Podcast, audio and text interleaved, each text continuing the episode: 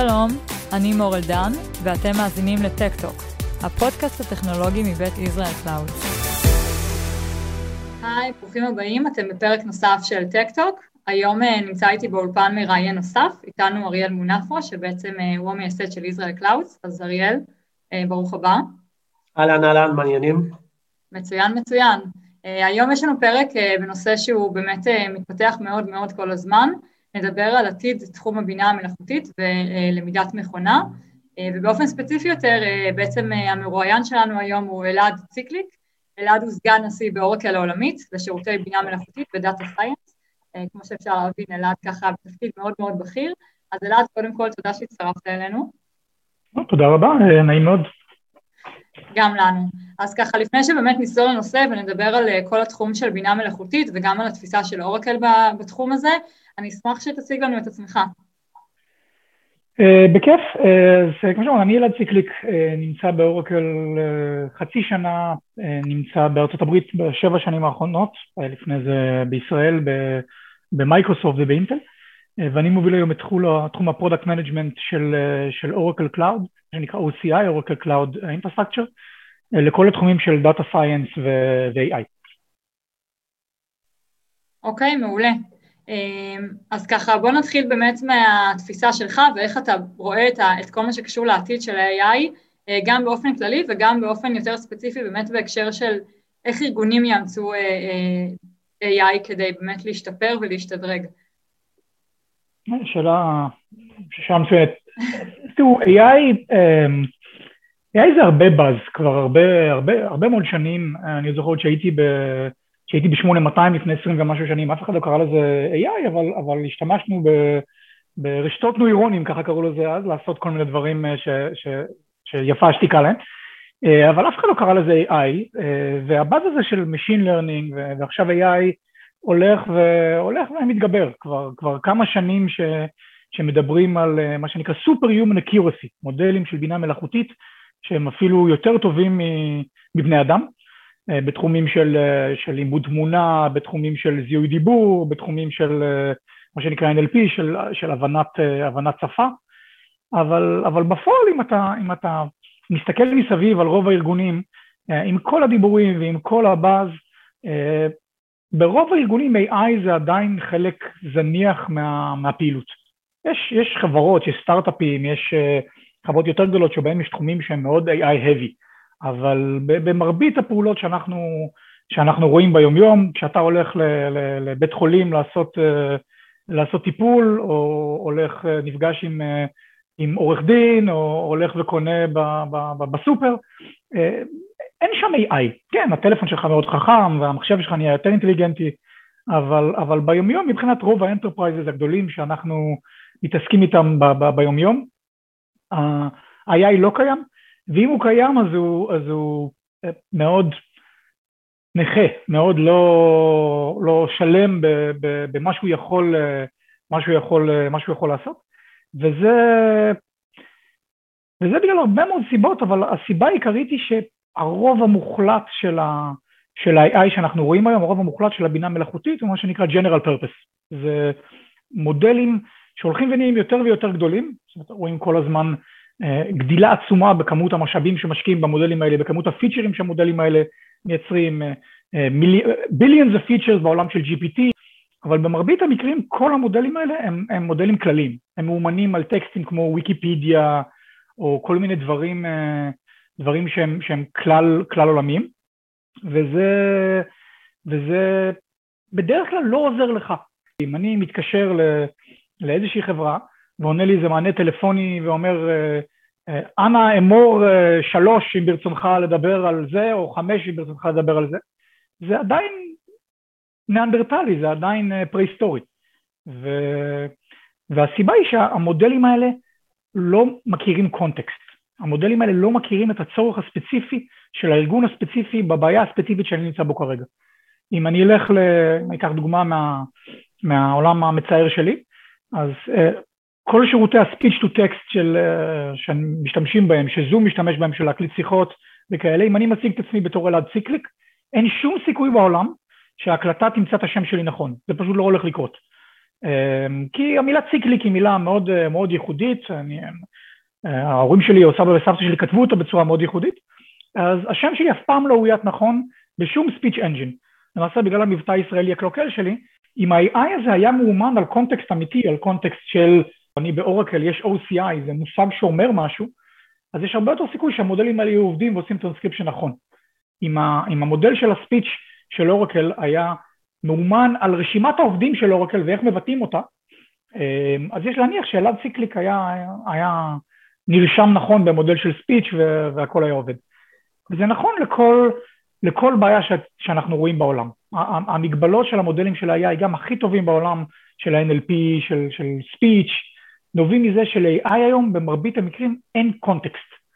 מרבית המודלים שאנחנו רואים היום בעולם, שבאים מאורקל ומאמזון ומ whatever, מודלים מפלצתיים, טונות של data, המון המון המון השקעה, אבל סופר גנריים. הם יבינו מעולה את ויקיפדיה, אבל הם לא יבינו את הטקסט שלי המאוד מאוד ספציפי שמדבר על, אה, על OCI ועל השמות של ה services שלנו. אה, המילה פיוז'ן היא מילה כללית באנגלית, אבל באורקל היא שם של מוצר.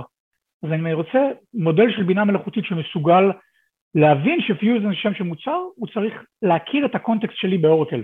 צריך לדעת מה תחום, מה תחום העניין שלי, מה ה data שלי, מה הדברים שחשובים לי, מה ה entities שחשובים לי, מה, מה הקשרים שהם, שהם רלוונטיים בארגון שלי, ומרבית המודלים של ה-AI היום פשוט לא עושים את זה.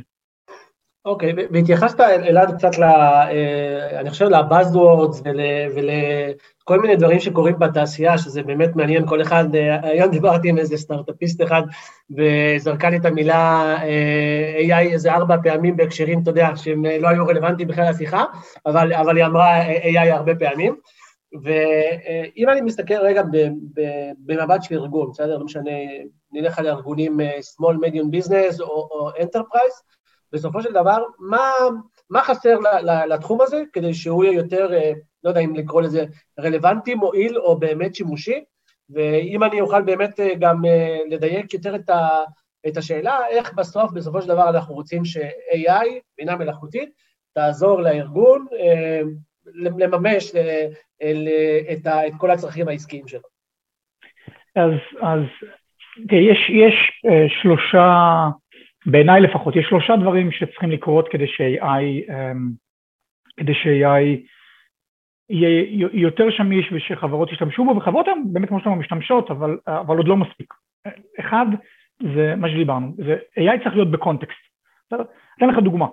אמ, אם אתה חושב על משימה כמו אנטיווירוס, להגן על הארגון שלך מהתקפות של, של אנשים רעים שרוצים לתקוף את הארגון שלך או את המחשבים של הארגון שלך. אז אה, אף אחד שהוא, שהוא עובד היום בחברה, בין אם זה small medium business, או גם אם זו חברה מאוד גדולה, גם אם זה וולמארט, אה, לא יפתור את בעיית ההגנה על מחשבים מפני התקפות של וירוסים. ב...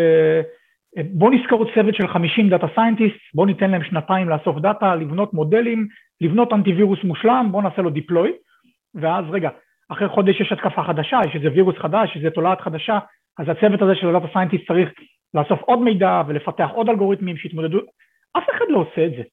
כאילו בעולם של אנטיווירוס, למרות שזו בעיה סופר קריטית וסופר חשובה של ארגונים, אף אחד לא עושה את זה.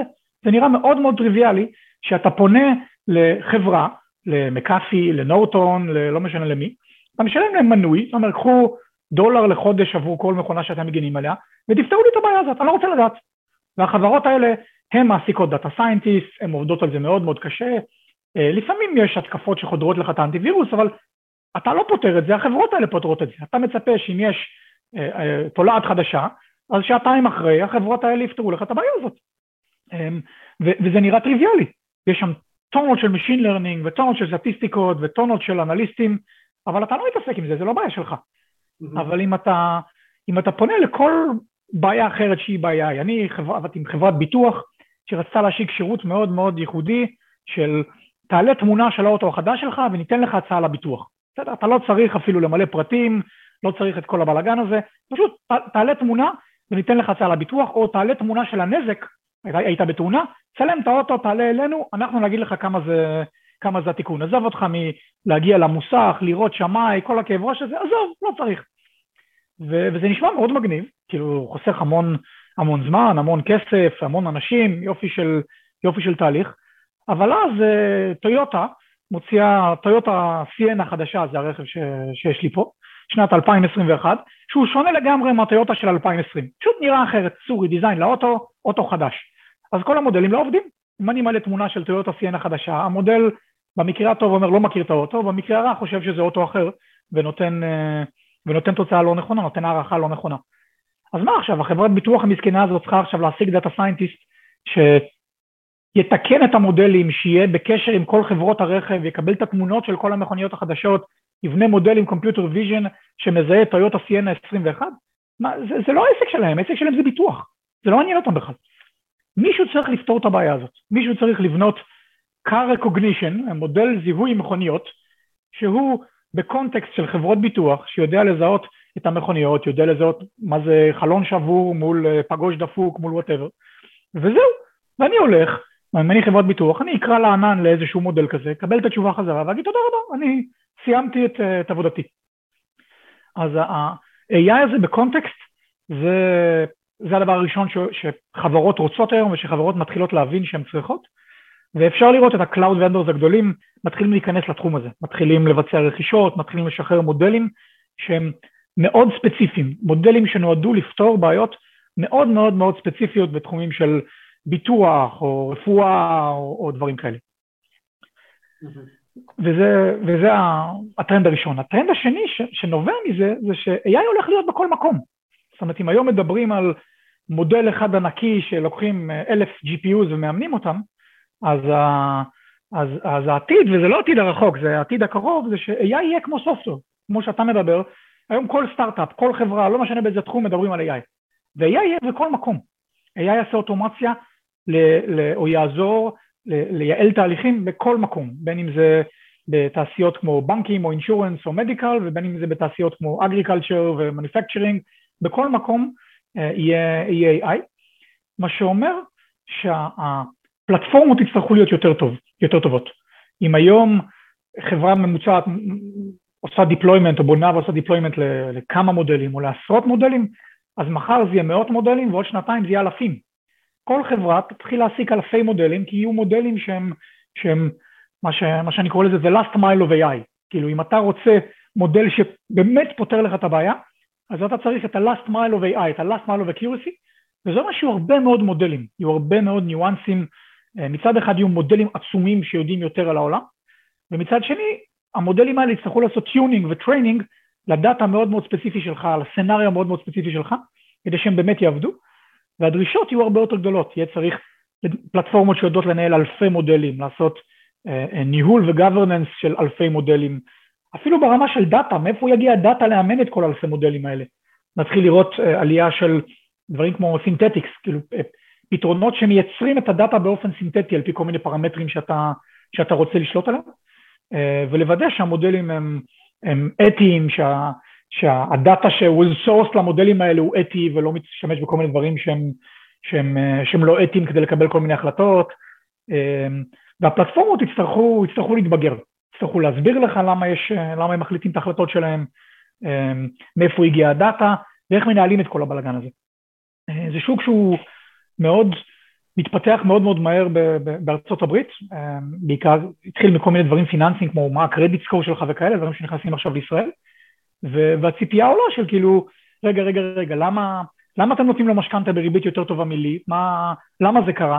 אה, מה, כי, כי, למה? בגלל הכתובת שלי, בגלל הצבע עור שלי, בגלל הגיל שלי, בגלל, בגלל הג'נדר שלי? אז כל הפלטפורמות האלה יצטרכו להתבגר ו, ולחשוף יותר אינפורמציה ל... לגבי למה ואיך ואיך נוצרים המודלים האלה ולשלוט בכל אלפי מודלים האלה. אה, אז זה אני חושב הטרנד השני. והאחרון הוא בעצם AI יהיה בכל מקום.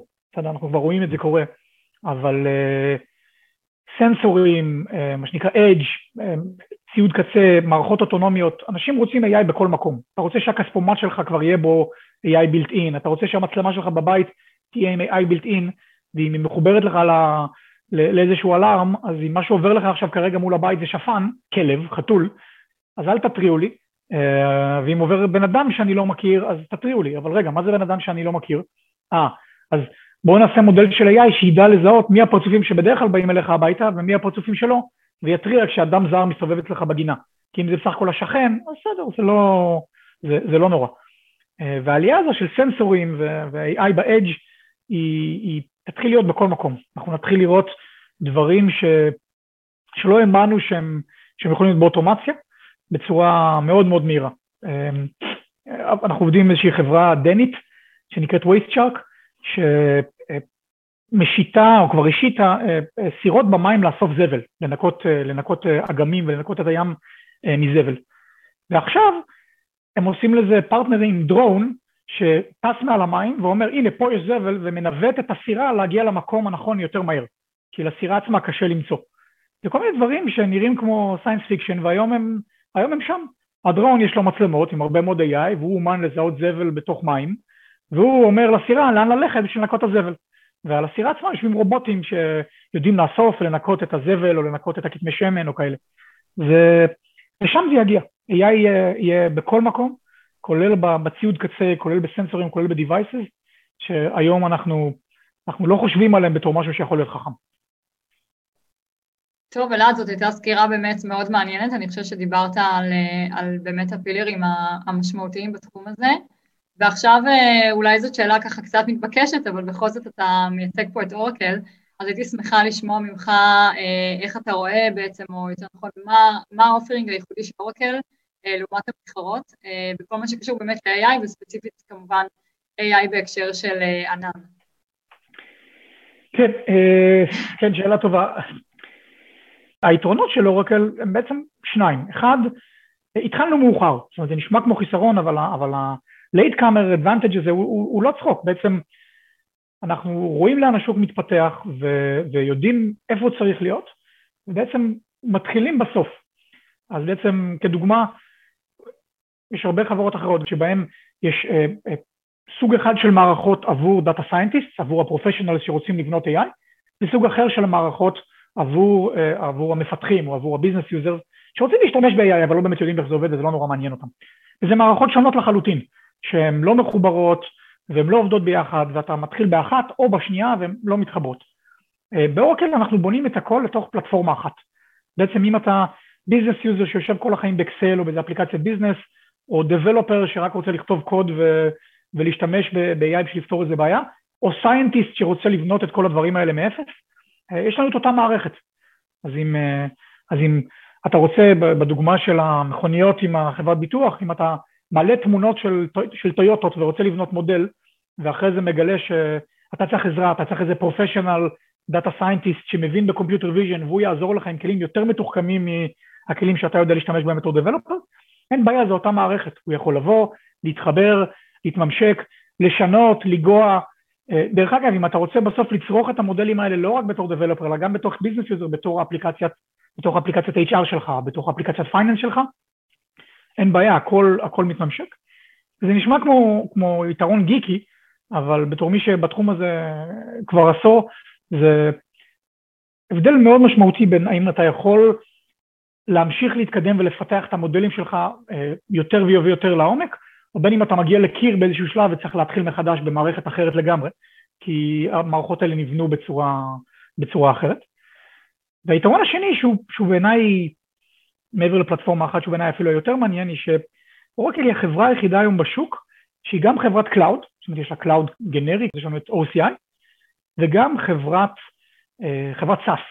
אורקל היום יש לה פתרונות מובילים בעולם לכל תחום של SaaS שאת יכולה לחשוב עליו, מ-HR applications, CRM, ERP, supply chain, כל, כל החברות הכי גדולות בעולם, הכי קטנות, הכי קטנות, משתמשות באיזשהו מוצר אורקל מאחורה, בין אם זה ה database או בין אם זה מוצר אפליקטיבי, וזה אומר שהדאטה שאתה צריך בשביל לעשות את ה-last mile of AI שדיברנו עליו, הוא כבר שם.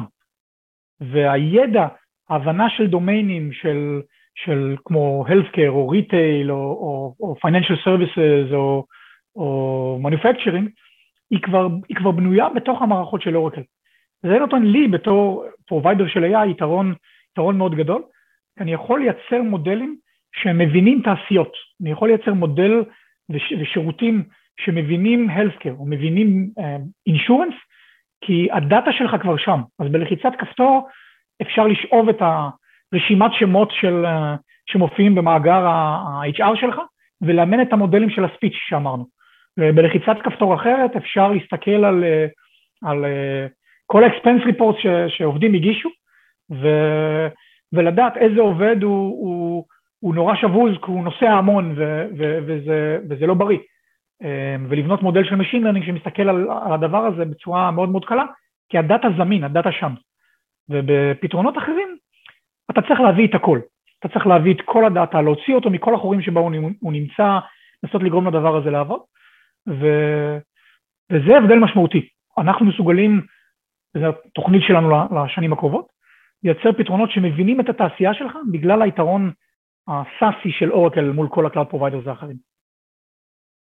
מאוד, מאוד, מאוד, מאוד מעניין, אני חושב שנגעת בהרבה מאוד נקודות, אה, אלעד, ש... שלפעמים אני חושב שאנשים לא, לא, לא נותנים את הדגש באמת, אה, כשנסתכל על השוק הישראלי, אתה כבר הרבה זמן לא פה, אבל אה, מאוד מסתכלים על הענן בצורה לפעמים אה, לא מספיק רחבה, ואני חושב שהשינויים האלה ש, שציינת גם ב, ביתרונות של אורקל, גם כמי שנכנסה אולי קצת מאוחר, אבל התחרות והמלחמה לדעתי בעננים עוד לא הסתיימה, היא רק התחילה, אנחנו רואים את זה בארגוני enterprise שלוקח להם הרבה מאוד זמן, וגם הנושא הזה של, ה, של התעשיות, של, ה, של פתרונות לתעשיות אה, מסוימות, הוא משהו ש, שאני חושב שפה בארץ זה עוד לא התחיל אה, להגיע לחברות, אבל אני חושב שזה רק עניין של זמן, בטח עם הכניסה של כל הריג'ונים שיהיו אוטוטו בישראל והאימוץ של הענן יתקדם, אז אני חושב ש, שכל זה בסוף יתבהר כנקודות מאוד חשובות, לפחות בעיניי. אה, ואני אשמח ככה אולי ב, ב, ברמה האישית, אני, אני מאוד אוהב להסתכל גם על הקריירה, על מה שאנשים עשו ואיך הם הגיעו לאיפה שהגיעו, אה, ואני אשמח מאוד אם תוכל ככה לספר לנו על אה, איך מפה, מישראל הקטנה, הגעת עד לתפקיד בכיר של סגן נשיא של שירותי AI באורקל העולמית. כן, תראה, סיפור התחיל די, אה, די כצפוי, כאילו, אה, חמן תלפיות, 8200, אה, סטארט-אפים, כמה חברים שהתרסק עם הבועה, ואמרתי, אני, אני גמרתי עם, ה, עם הסטארט-אפים האלה, ועברתי לעבוד באינטל, ו, והתחלתי בתור מהנדס באינטל, ואז ראש צוות וראש קבוצה, ואז נולד לנו ילד ראשון, לי, ול, לי ולאשתי, והחלטנו לעבור לגור ליד ההורים של אשתי, כמו שאני מניח שהרבה זוגות צעירים עושים, עברנו לגור באזור המרכז, אה, ואז התחלתי לחפש משהו באזור המרכז, כי אינטל הכוח העיקרי שלה בחיפה, ובחור בשם משה ליכטמן, ש... שהיה סגן נשיא במייקרוסופט בזמנו, חזר לארץ והקים את מה שהיום נקרא ILDC, את מרכז הפיתוח האסטרטגי של מייקרוסופט בישראל, ואני הייתי הגיוס הראשון שלו. בעצם אה, התחלתי לי, הוא התלהב, שכר אותי להקים, אה, להקים קבוצת טלקום ב... בישראל. ואז גדלתי במייקרוסופט אה, לניהול של כל מיני, של כל מיני קבוצות בכל מיני תחומים, ואחרי הרבה מאוד ריאורגים, אה, החלטתי שאני מיציתי את נושא לנהל גדודים של, אה, של מאות אנשים, ואני רוצה לעשות משהו, משהו חדש ומעניין. ולקחתי קבוצת אינקובציה בתחום של big data analytics ו machine learning. הצטרפו אליי עוד ארבעה חבר'ה, והלכנו לחפש מה מייקרוסופט צריכה לעשות בתחום של machine learning. ובנינו כל מיני פתרונות אה, שירותי AI, ועשינו אקזיט, רק אקזיט אה, בתוך הארגון. זאת אומרת, סאטיה, סאטיה נאדלה, שהיה מנכ"ל של מייקרוסופט, גייס, אה, גייס VP חדש לנהל את כל ה-AI, כל התחום של ה-AI במייקרוסופט. נפגשנו, הוא מאוד התלהב מהקבוצה הישראלית וה, והאינובטיבית, ואמר יאללה בואו, בואו אליי, תצאו מהאינקובציה, אני עושה לכם אקזיט, קחו עוד כמה עשרות אנשים ו, ובואו, ובואו לעבוד אצלי. הקים קבוצה מאוד מאוד גדולה, הוא גייס אה, מאות רבות של אנשים. אה, ואיזשהו בוקר ניהלנו שיחה של איך, איך גדלים ואיך מתקדמים ומה עושים ואיפה הקריירה, והוא אמר, תקשיב, אתה יכול להמשיך שם, אבל, אבל המרכז פה, בוא, בוא, בוא לארצות הברית. ו, ואשתי ואני מאוד התלהבנו, אז לפני איזה שבע שנים עשינו רילוקיישן, להוביל את התחום של ה machine learning API, של ה machine learning applications, וגם שם הקבוצה, הקבוצה גדלה, אני בעצם כבר עשרים שנה אני מצטרף לעשות V1s ב enterprises, גיליתי שאני מאוד מאוד אוהב את זה, בכלל חשבתי שזה במקרה, אבל um, מעולם לא החלפתי מישהו בתפקיד. זאת אומרת, כל מה שאני עושה ב-20 ומשהו שנה שאני ב corporate America, זה, זה להקים קבוצות חדשות שהן V1 ולגדל אותן ולעשות להן סקיילים. ואחרי עוד כמה שנים גיליתי שאני כבר 14 שנה במייקרוסופט, ו... והיה קוביד, אתה יודע, כולם יושבים בבית, יש לך הרבה זמן, הרבה זמן לחשוב על מה אתה עושה ומה, ומה האפשרויות, והגעתי למסקנה ש... שאני יכול להישאר במייקרוסופט, זו חברה נהדרת, אבל, אבל אם, אם, אם אני עושה את זה אני אהיה לייפר, אני, אני אפרוש ואצא לפנסיה במייקרוסופט, והרגשתי שאני יכול, אה, שחסר לי קצת ה, ה, ה, עוד פעם ה-V1, עוד פעם להתחיל משהו מחדש, עוד פעם הזדמנות, ואז אה, פנו אליי מאורקל, אמרו תקשיב, מקימים קבוצת AI, אה, צריכים מישהו ש, שיוביל את הדבר הזה ויש לך הזדמנות לעשות בחברה בסדר גודל, בסדר גודל עולמי, והמפתחות אצלך, כאילו, אה, אה, אתה מחליט, יש לך את המפתחות, בוא, בוא. ו... וזה היה הזדמנות יותר מדי טובה מאשר לוותר עליה, מה שנקרא. אה, באמת, הזדמנות חד פעמית, לקחת את כל הניסיון שלי, את כל הטעויות שעשיתי ב... בתחום ה cloud בעשר שנים האחרונות, ולנסות לעשות את זה נכון מההתחלה. ו... ובעצם לי את המפתחות, לקחת את Oracle, לקחת את ה-AI ב Oracle ב cloud, ולהביא אותו לאן, ש... לאן שאני חושב שהוא צריך להיות. לעזור ל Oracle ולעזור ללקוחות של Oracle ולעזור לעולם לפתור את הבעיות שיש בתחום AI, ו- וככה התגלגלנו. Um, לא יודע אם זה סיפור נורא, נורא מרגש או, או, או דרמטי, אבל, uh, אבל אחרי 14 שנה עכשיו אני, עכשיו אני פה בהרפתקה חדשה, ומאוד נהנה בינתיים. אה, אני חושבת שעכשיו שאתה ככה מסביר את ההתפתחות של הקריירה שלך באופן ספציפי, יותר קל להבין באמת למה בחרת בתפקיד ובחברה, וככה אה, מה מרגש אותך כל יום לקום ולקדם את תחום ה-AI באורקל, שכמו שאמרת, אה, התחיל קצת יותר מאוחר, אז זה ככה משלים את הפאזל לפחות מבחינתי. אה, ואני חושבת שהייתה לנו שיחה באמת מאוד מעניינת, בעיקר בזכותך, הבאת פה באמת נקודות שאולי פחות טריוויאליות, כשמדברים בדרך כלל על כל מה שקשור ל-AI. אז, אז קודם כל תודה רבה אלעד שבאמת הקדשת מזמנך אה, מה שנקרא מוקדם בבוקר שלך.